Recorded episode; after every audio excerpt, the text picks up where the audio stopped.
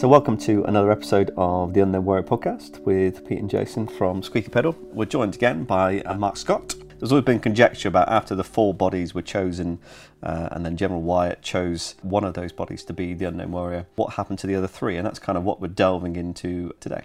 That's right, yeah. So Wyatt famously says in his 1939 letter that the bodies that weren't chosen as part of the Unknown Warrior selection process were buried at the military cemetery at St. Pol. The physical evidence of that doesn't back that up, does it, Mark? No, uh, I have had a look at the cemetery of St. Pol and I initially thought, oh, that's an easy one. You know, we go to the cemetery and we'll see three unknown graves, but that is not what you see when you're there. This point was brought into doubt sometime later, actually in 1980, by then Major General Sir Cecil Miller Smith. Um, he had been a lieutenant at the time, and we'll talk later about a specific role that, that he would have had then. But what happened in 1980 was that uh, a letter responding to one that appeared in the press by the Reverend Collins of Westminster Abbey, he makes reference to this. He, he states that the Reverend Collins perpetuated a mistake that originated from the 1939 Wyatt account. He, he states in his letter, and I'll quote, Presumably, it was thought that the sudden appearance of three British soldier graves in St Pol's, sur Ternoise military cemetery might appear a little odd, particularly as that cemetery, having been filled from a military hospital, had no other unknown graves. So there are a number of points from, from that initial paragraph in the letter. Uh, the first one is that he is stating that the three bodies were not buried at St. Pol sur Ternoise and the other thing that's important to bear in mind is that in the minds of the authorities, this sudden appearance of three unknown graves overnight, if you like, was a problem for them. It was in their mind. So he goes on to write to Reverend Collins and he states then the plan as related below was therefore brought into effect. So he, he describes this part of the operation, and I'll quote again Reconnaissance was carried out personally by a lieutenant colonel, and he, he doesn't mention a name at that point, of the Graves Registration Service and Major Williams of that service in an area some distance northwest along the Albert Bapaume Road, which was known to be under active search. You'll appreciate that the search for bodies was going on continuously along a settled plan. The idea was that the bodies should be deposited under earth cover in the area where they would be found by the searchers and reinterred as unknown British soldiers. I was detailed to draw an ambulance car from workshops. I truly did so, making sure that a vehicle, a Daimler, which I had assumed had been recently overhauled, was complete with oil, petrol, water, spare wheel, toolkit, and so on. So he describes this reconnaissance and this this this spot, if you like, was identified along the Albert to Bapaume Road. He further states then that at midnight, 7th, 8th November, I took the vehicle to the hut where the three bodies then lay. You will appreciate that by November 1920, the majority of the bodies of soldiers buried were little more than skeletons, with perhaps a few rags of clothing. This applied particularly to unknown bodies, many of which had probably been blown to pieces in the first instance and none of which, including the unknown warrior and his companions, would be more than a bag, a sandbag, full of the approximate bones, including a skull to make up a complete body. As we were not going to dispose of the temporary coffins in which they had been brought in from the areas, we had little substance to carry. So again, he gives us an insight into um, exactly what the body's composed of, really, um, which was little more than bones. But he mentions this 7th, 8th of November, and the, the date has given us problems, if you like, when we begin the timeline of the operation on the 7th. It doesn't add up um, with events leading to the 11th. As we spoke about before in the previous episode about, about bringing the General Wyatt, the evidence that we've got suggests very strongly that actually the date that the unknown warrior was chosen was the night of the 8th into the 9th. Yeah. So you're, you're right, those dates that's mentioned there initially by Smith are the old date that was mentioned in the 1939 Wyatt letter and not what we believe now to be the true date. Yeah. Um, he goes on, I'll continue with the account. I quote The crew of our vehicle An ambulance had been selected as appropriate, but an ordinary touring car would have sufficed. Consisted of second class chaplain to the forces, the Reverend George Standing, Major Williams, and myself, at that time Lieutenant C. M. Smith, MC, Royal Army Service Corps, assembled at the church. As driver, I took no part in handling the bodies, but these were placed in the back of the vehicle on one side, the three live passengers occupying the other side. No one volunteered to ride in front with me. It was a bright, frosty, moonlit night. An ambulance in those days had no windscreen and no door to the driver's seat. It had a canvas apron and two canvas sheets, where one would now find doors. Very draughty indeed. Off we went. It was shortly after midnight, and it was mentioned that, all being well, we would reach our destination at about 4 a.m., but all did not go entirely well. I stopped once to run up and down the road to get warm. My living passengers were all right, they had blankets and they had a flask of rum. They sang hymns. Well, not always hymns. Then there began an ominous popping in the carburetor. It got worse. It could only be one thing water in the petrol. Not an unusual happening, as stocks of army petrol were used up. There was only one cure take off the top of the carburetor float chamber, remove the float, mop up the petrol water mixture with a rag, having turned off the petrol, and turn the petrol on again in the hope that there would be no more water. I had a flash lamp and the necessary tools, but I found that in this engine the float chamber was under the inlet manifold and a nut had to be slackened. So he goes into this whole detail about how he gained access um, to the the float chamber of the carburetor. And he continues, I quote, So on we had to go at a much reduced speed and sounding like a machine gun. We reached our destination about two hours late. I parked the ambulance at the side of the road. The bodies were taken to the previously decided location and dropped into the hollow. Less sandbags, of course. Shovels were used to cover them, and the padre said a short prayer. This had had to be because I had spotted searchers coming over the horizon. They started work early. They were spread out, and I was reminded of an enemy attack on our trenches. We sped off down the road to Albert. What the searchers, who must have heard us and probably saw us, made of the party of four men and an ambulance at six or seven o'clock in the morning, I can't think. However, scrutiny of the records of search in this particular area subsequently showed that three unknown bodies were recorded as recovered from a map reference at which we had deposited them. So, again, there are a number of points there that would maybe raise a question.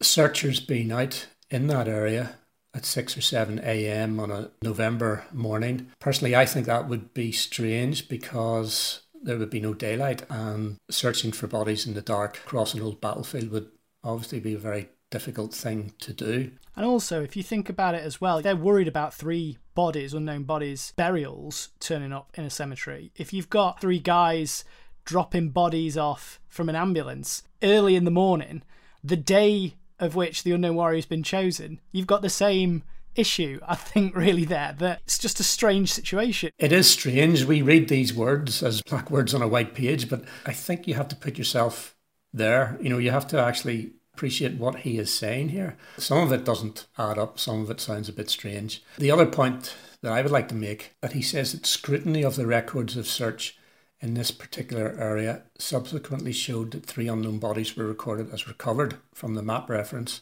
at which we had deposited them. He doesn't actually state that he carried out that scrutiny.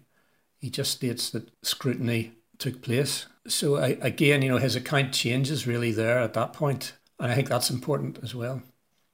This letter is important because it played into an idea that the bodies that weren't selected as the unknown warrior were were just left unceremoniously uh, at the side of the road. That's not what Cecil Smith is suggesting in his letter at all, but it's what people have taken from this to believe, isn't it? That the bodies were just left in a shell hole by the side of the road.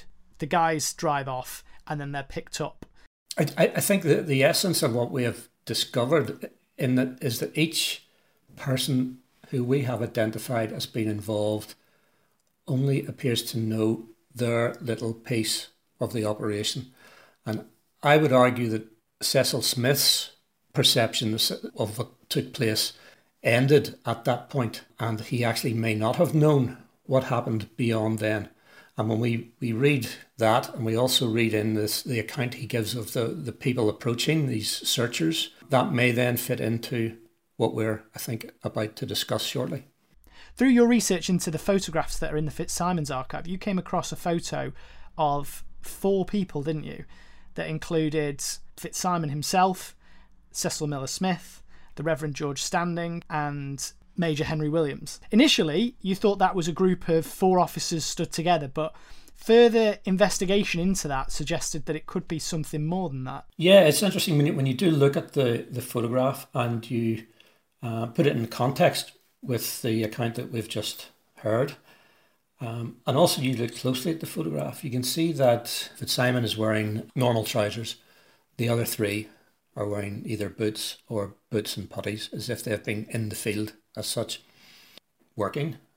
And Fitzsimon perhaps was working in a, a different role. You know, it, it, it, there is a difference in the way the men are dressed, is what I'm saying. This harps back then to another account that Smith had written to a lady who lived in Boulogne, a lady called Janine Watrin. She had written a book in 1985 on British cemeteries in the Boulogne-sur-Mer area of France.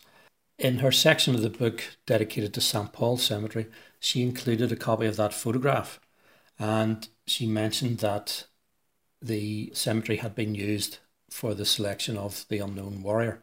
This photograph appeared in her book and it also an identical image appeared in the Fitzsimon collection. So this struck me, and I decided to try and, if I could contact Janine Watrin to find out where she got it from. Uh, was it from one of the four men in the photograph? Was it from Fitzsimon, for instance? And if it was, what else came from that contact? So luckily, I was able to track her down, and she corresponded with me by email. She was 93 years of age she told me that she, in order to find out information about St. Pol, she had written to Major General Sir Cecil Miller Smith, as he was then, and he had replied to her. He had sent her two letters, and in one of the letters was this photograph, the, the photograph that she had used and then published in her book. And the letters give a similar they tell a similar story to what we've just heard about the ambulance journey through the night. So we can see now where, where this photograph came from. But the one thing that he does state, he, he mentions the names. He points out himself in the photograph, and he mentions the Reverend Standing and Major Williams. But then he states that the major on the right, Ernest Fitzsimon, was not in the vehicle. So he specifically takes him out of the vehicle. That then fits with information that I'd, I'd already formulated really from accounts given to me by Ernest Fitzsimon's son way back at the, the start of my looking into this, if you like. And in a CV that was written in, on the 1st of June 1942, Ernest Fitzsimon wrote, and I'll quote, submitted and carried out the scheme for the selection of and removal of the remains of the unknown warrior from the field to the destroyer Verdun at Boulogne. Unquote. So we can see that possibly Fitzsimon was in more of an executive officer role, uh, if you like, and the the other three men had been detailed or instructed by him um, to carry out the work that night with the ambulance. It's fascinating as well that looking into the characters who are in that photograph, George Standing, who's described there, he was assistant principal chaplain to His Majesty's forces. So he was a relatively senior figure within the chaplains that were based there. So it seems right that he would be joined on that mission with them. And, and we've not only identified him in that photograph, based on that account and, and based on what we had now put together, we then discovered him in the St. Pol group photograph, where he can be seen along with Wyatt uh, Fitzsimon and others. This appears then to be possibly the group photograph, all those who were involved in the operation. Although there are very many of the, the faces there that we haven't yet identified. The photo in particular of, of the four men is truly fascinating because, like you say, you, you look at the photograph and you think it's just a photograph of four officers when actually when the research is carried out and more information is found out, you found that it, it then gains extra significance which isn't initially obvious when you look at it which is which is quite powerful really. Yeah i mean you get it's speculation but it's it's pretty strong speculation. You know these three men plus fitzsimon you know have they just returned from carrying out what was described with the three bodies. Have they returned to St. Pol and uh, they've been met by Fitzsimon? And, you know, has he asked them, well, how did it go, guys? Yep, all went well. Um, okay, over here for a photograph. Unfortunately, we just don't know. But what we do know was that Standing, Smith, and Williams, we now know that they performed that role. And we also know that Fitzsimon what was the executive officer who, if you like, sent them out to do that work. For them to be stood there in that photograph, it could be coincidence or it could be very likely that, as you say, they were in that photograph for a specific reason. Possibly, yeah. The next twist and turn in this story is related to our own research into the unknown warrior. Um, we basically were originally researching a documentary on the subject and as part of that documentary research, we decided to look into anything that was specifically related to the Unknown Warrior story. So we started basically just searching across the internet on, on various websites. One of these was the National Archives. And we found a reference in there, a catalogue reference to military papers, including letter related to Unknown Warrior. And it said Description Military Papers, date 1920, held by the Westminster Abbey Library and Muniment Room. So we were down in London and we decided to nip into Westminster Abbey Library. Now, if you go in there and you ask for the papers on the Unknown Warrior, the standard is that they give you a huge lever arch file that contains a large amount of information articles from newspapers, handwritten accounts, specifically the letters from Cecil Miller Smith. There was a couple of those in there that were included within that folder. But we were also handed this separate little pouch, which was related to the National Archive reference. And this contained a number of items, one of which was an identity card that belonged to a captain, A.J. Fisher, Rifle Brigade. And that's Albert John Fisher. Now, this identity card matches the uh, type of identity card that we know Ernest Fitzsimon carried as well, because we have his original identity card. And inside the pouch was an envelope, and the envelope has written on it at the top on His Majesty's service, and written and underlined is the word secret, and it says to Captain AJ Fisher, commanding GRU 14. We took out the letter that was contained within that envelope and the letter reads as follows. So it's got secret again written in the top right hand corner in pencil. And it says to Officer Commanding GRU 14, Grave Registration Unit 14. And at the top, Cagnicourt BC. It says number one, please arrange for a party of four French civilians equipped with shovels for exhumation work and an ambulance, in brackets, capable of proceeding to St. Pol and back, to be at the aforesaid cemetery at 1550 hours, November 8th. You will personally see that they are there and hand them over on arrival to Lieutenant Colonel N.G. Tronson, commanding Number 1 District. Having done this, you will return to your camp and stand by in case you are needed. The ambulance driver should be a Frenchman also. Number 2. At 2200 hours, the same date, you will again return to the cemetery with the French labour, equipped as before, plus lanterns, and reinter in the cemetery three bodies, graves having been dug in the meantime. For this work again, you will not be needed, but will be required to stand by in your camp. The contents of this document will not be communicated to anyone, and you will arrange for the civilian labour yourselves. I will come to see you on Sunday to ensure all plans are satisfactory. The date is the 6th of the 11th, 1920.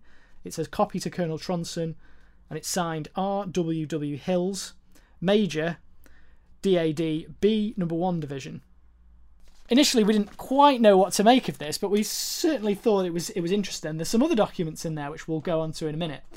We took photocopies of the documents and immediately sent them across to yourself, Mark. And we kind of assumed that that this was kind of significant because the nature of what's being said in that letter is is not normal for Graves' recovery and reburial, is it? No, I mean the the word macabre which is a word you don't use every day, springs to mind.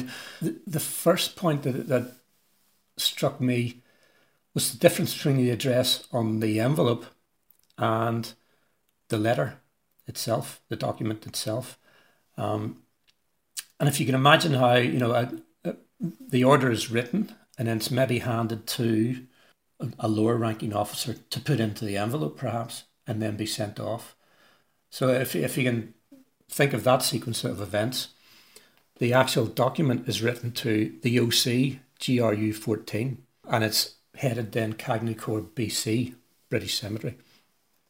So that, that tells me that it was the cemetery that was important to, to the officer that planned this and wrote those orders, not Captain Fisher himself, because his name doesn't appear until it's written on the outside of the envelope. So it, it wasn't the personality Fisher that was the, the, the main object of the order, if you like. It was the officer in charge, whoever that may have been, of GRU 14. Once we read into it a bit more, you know, I, I, I believe that that shows that an element of reconnaissance may have been done beforehand to identify a specific cemetery. And then they have sought to find out which captain was in charge of the GRU, the Grave Recovery Unit, that looked after that cemetery. So that, that's something to bear in mind. The, the rest of the document, you know, the four French civilians.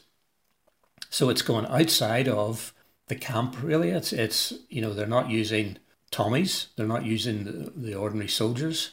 It's they're, they're getting four French civilians, and the ambulance driver should be a Frenchman also. You know, if you think of that again, if if you put yourself in that position today, you know, you're working in a military camp in France, and you know you have to you have to get this ambulance and let one of the locals drive it. You know, a military vehicle in effect. Um, it's all very strange, completely out of the ordinary.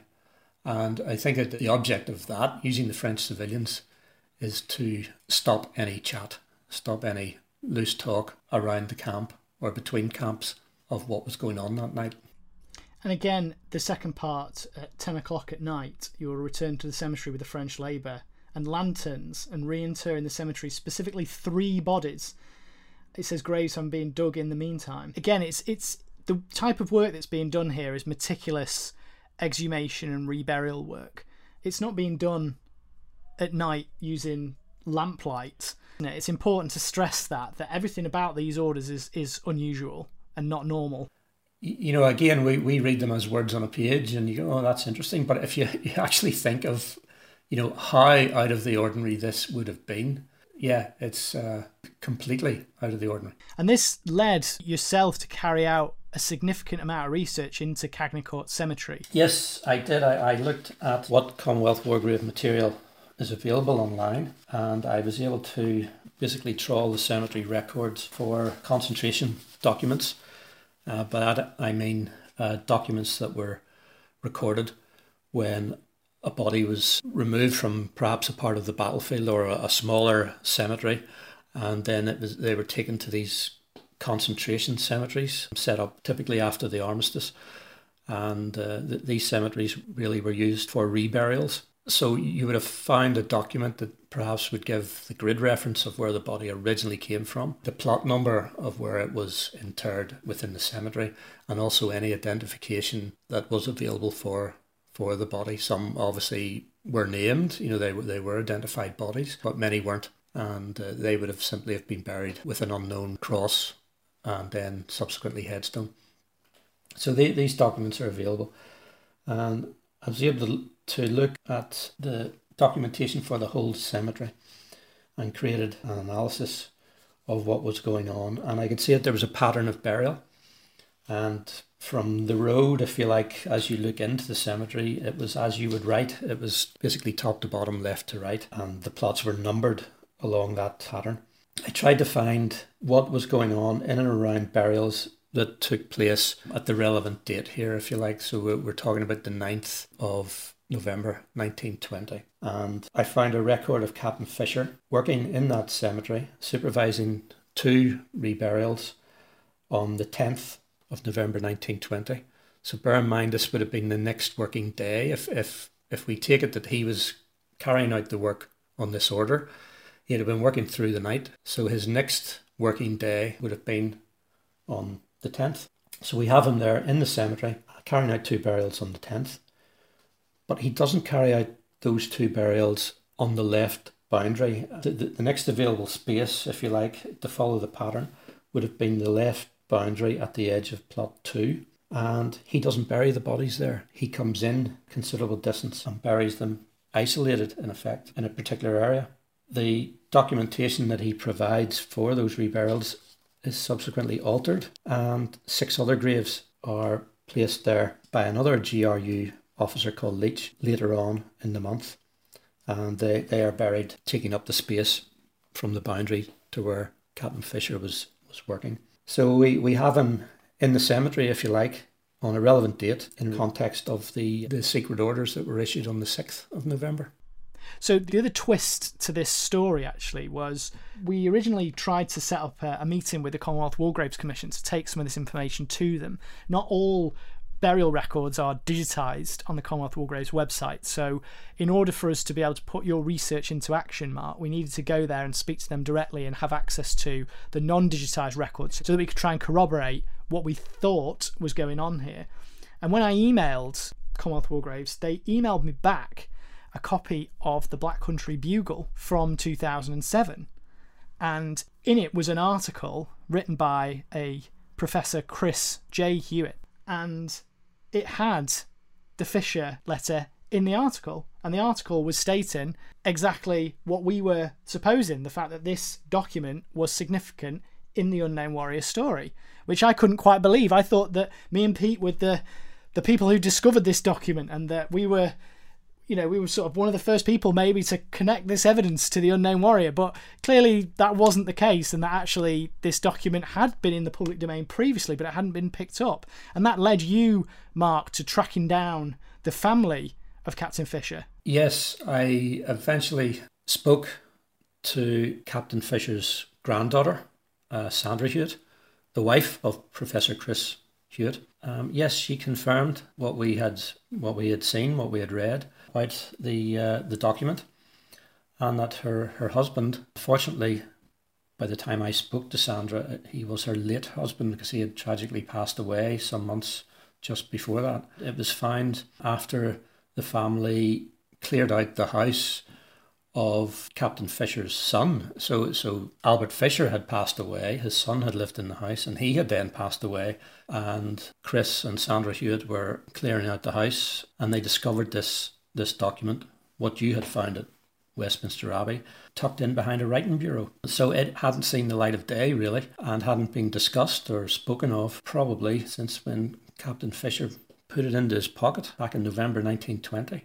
So I began to ask Sandra, you know, if, if she could describe her grandfather, and she described him to me as a, a meticulous man. After the war, he had been a pharmaceutical rep. Her memories of him were sitting in a, a large armchair in his living room, reading a broadsheet newspaper.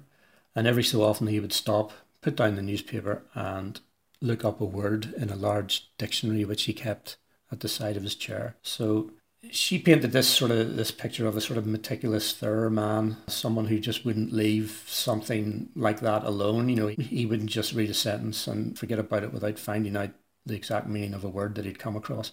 I then looked at the paperwork relating to him from the grave registration documents, and one thing jumped out at me that the document relating to the burial on the 10th of November 1920 was actually typewritten, and the documents for every other officer who had carried out burials in the cemetery were all handwritten.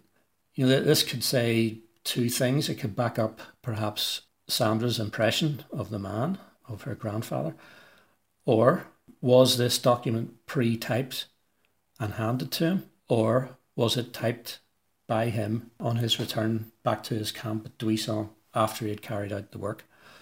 So there's, there's two or three things there really to think about. The bottom line is we, we don't know the reason, but the document is typed. So there's perhaps ultimately one thing that maybe Captain Fisher was unhappy with. If we are saying that these men were buried in this cemetery. Well, then, from what we know from the Commonwealth War Graves Commission and from the examination of the, the burial documents, what we can say is that they were not buried with a cross, uh, nor were their burials recorded. You know that that is uh, it's a prickly issue, really. What we can say in relation to Captain Fisher, in amongst the, the records at Westminster Abbey, there's another document dated January the 14th, 1921, just some weeks really uh, after these events. It states, to whom it may concern, Captain A.J. Fisher has been employed under the Directorate of Graves Registration and Inquiries as OC, Graves Registration Unit, since the 16th of March 1919 to date. During this period, he has had considerable experience in organisation of large working parties, and particularly in general office routine. His reports and correspondence to his headquarters have been exceptionally clear and good, and his office system appears to be the result of sound business methods instituted by him. So we have confirmation there of his, his um, attention to detail. He's a very energetic and capable officer, and I can thoroughly recommend him.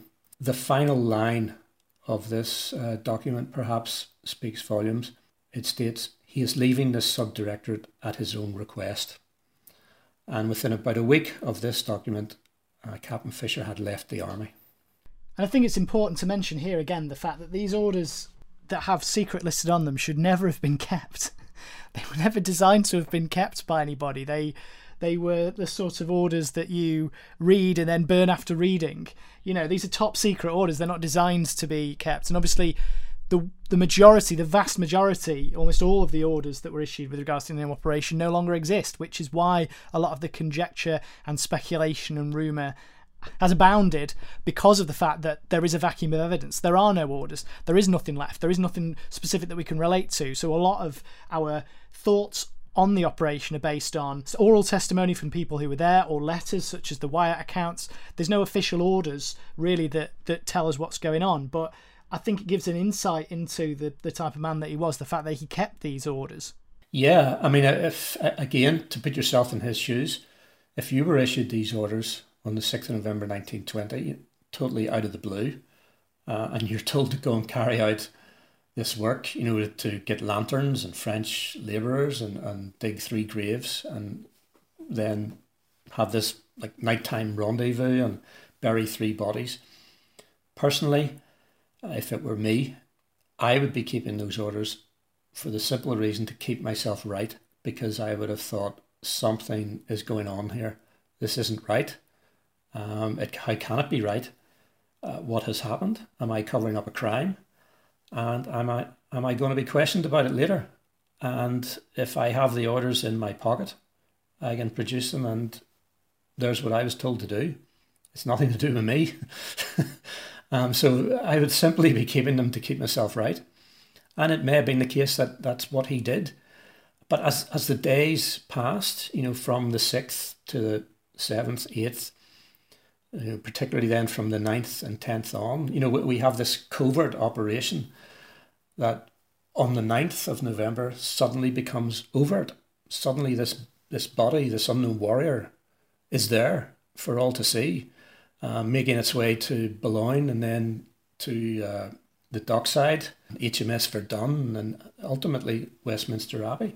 So we have this covert operation, and Jack Fisher would have seen that and he would have had the order in his pocket. And he may then have realized, you know, I've been part of something, something big here. You know, I've, I've been part of history.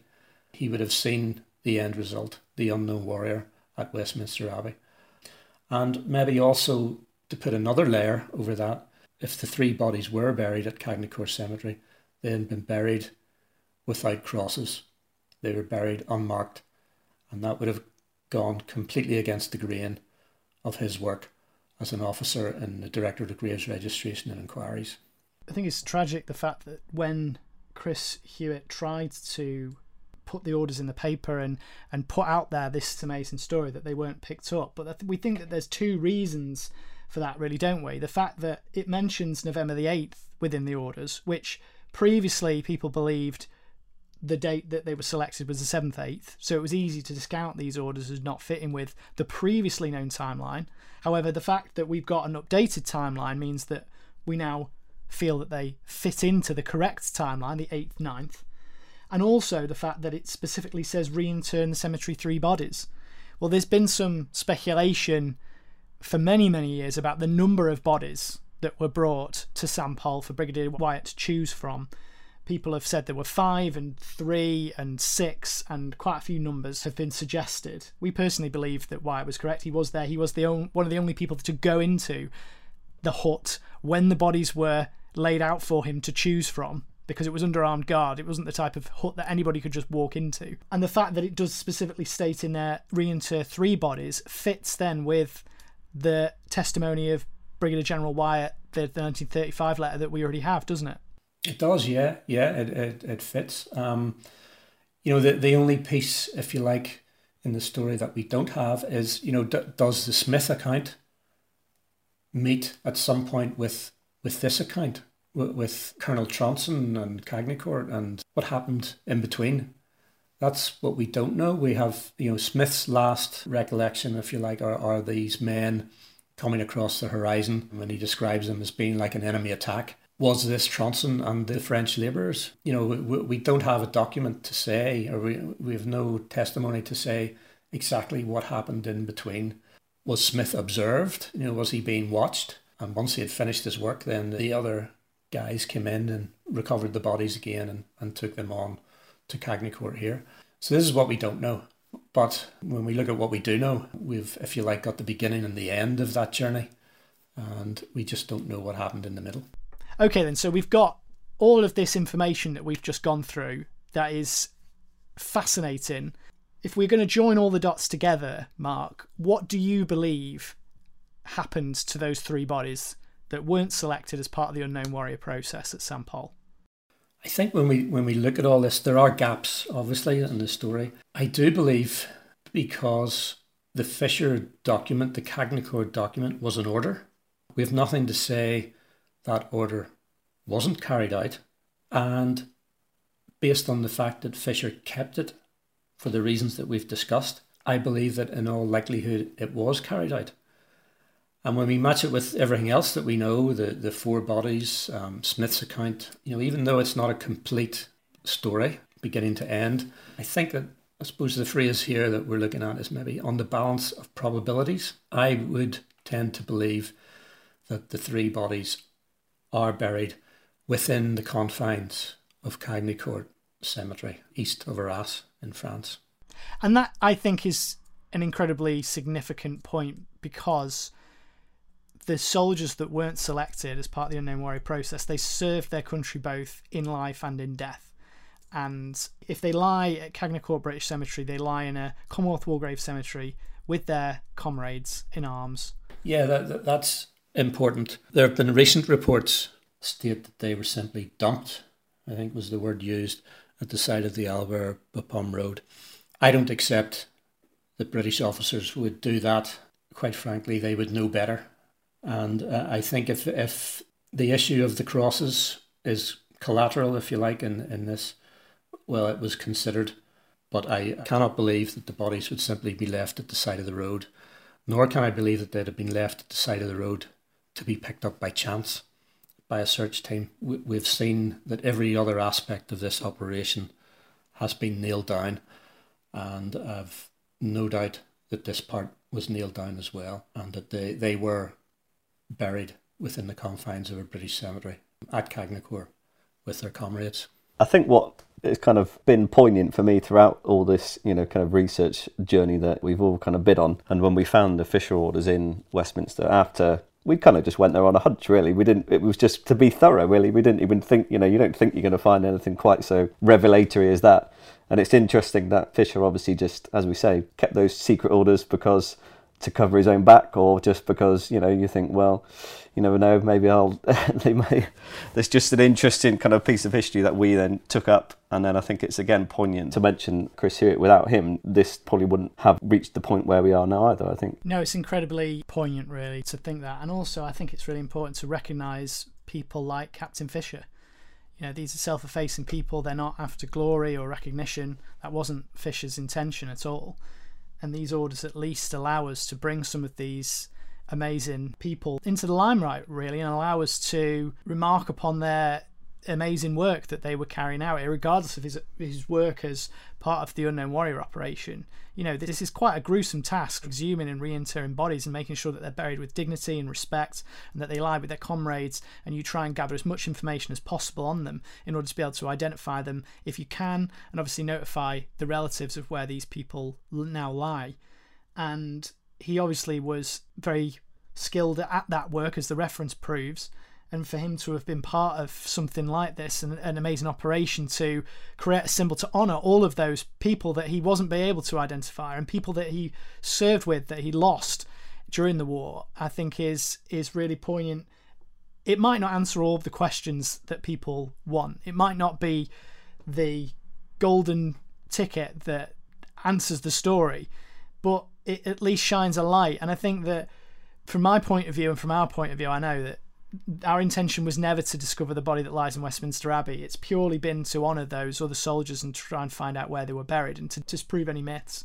And if anything, I think that the research highlights the incredible job that these guys did and the fact that they did such a fantastic job that that's why we don't know who that body is and it should always remain that way. Absolutely. I don't think we should be so arrogant as to think that we can unravel this now. You know, it, it was a secret operation and it was carefully planned and executed for that reason to preserve this point of reference, this unknown warrior that represented all of the missing.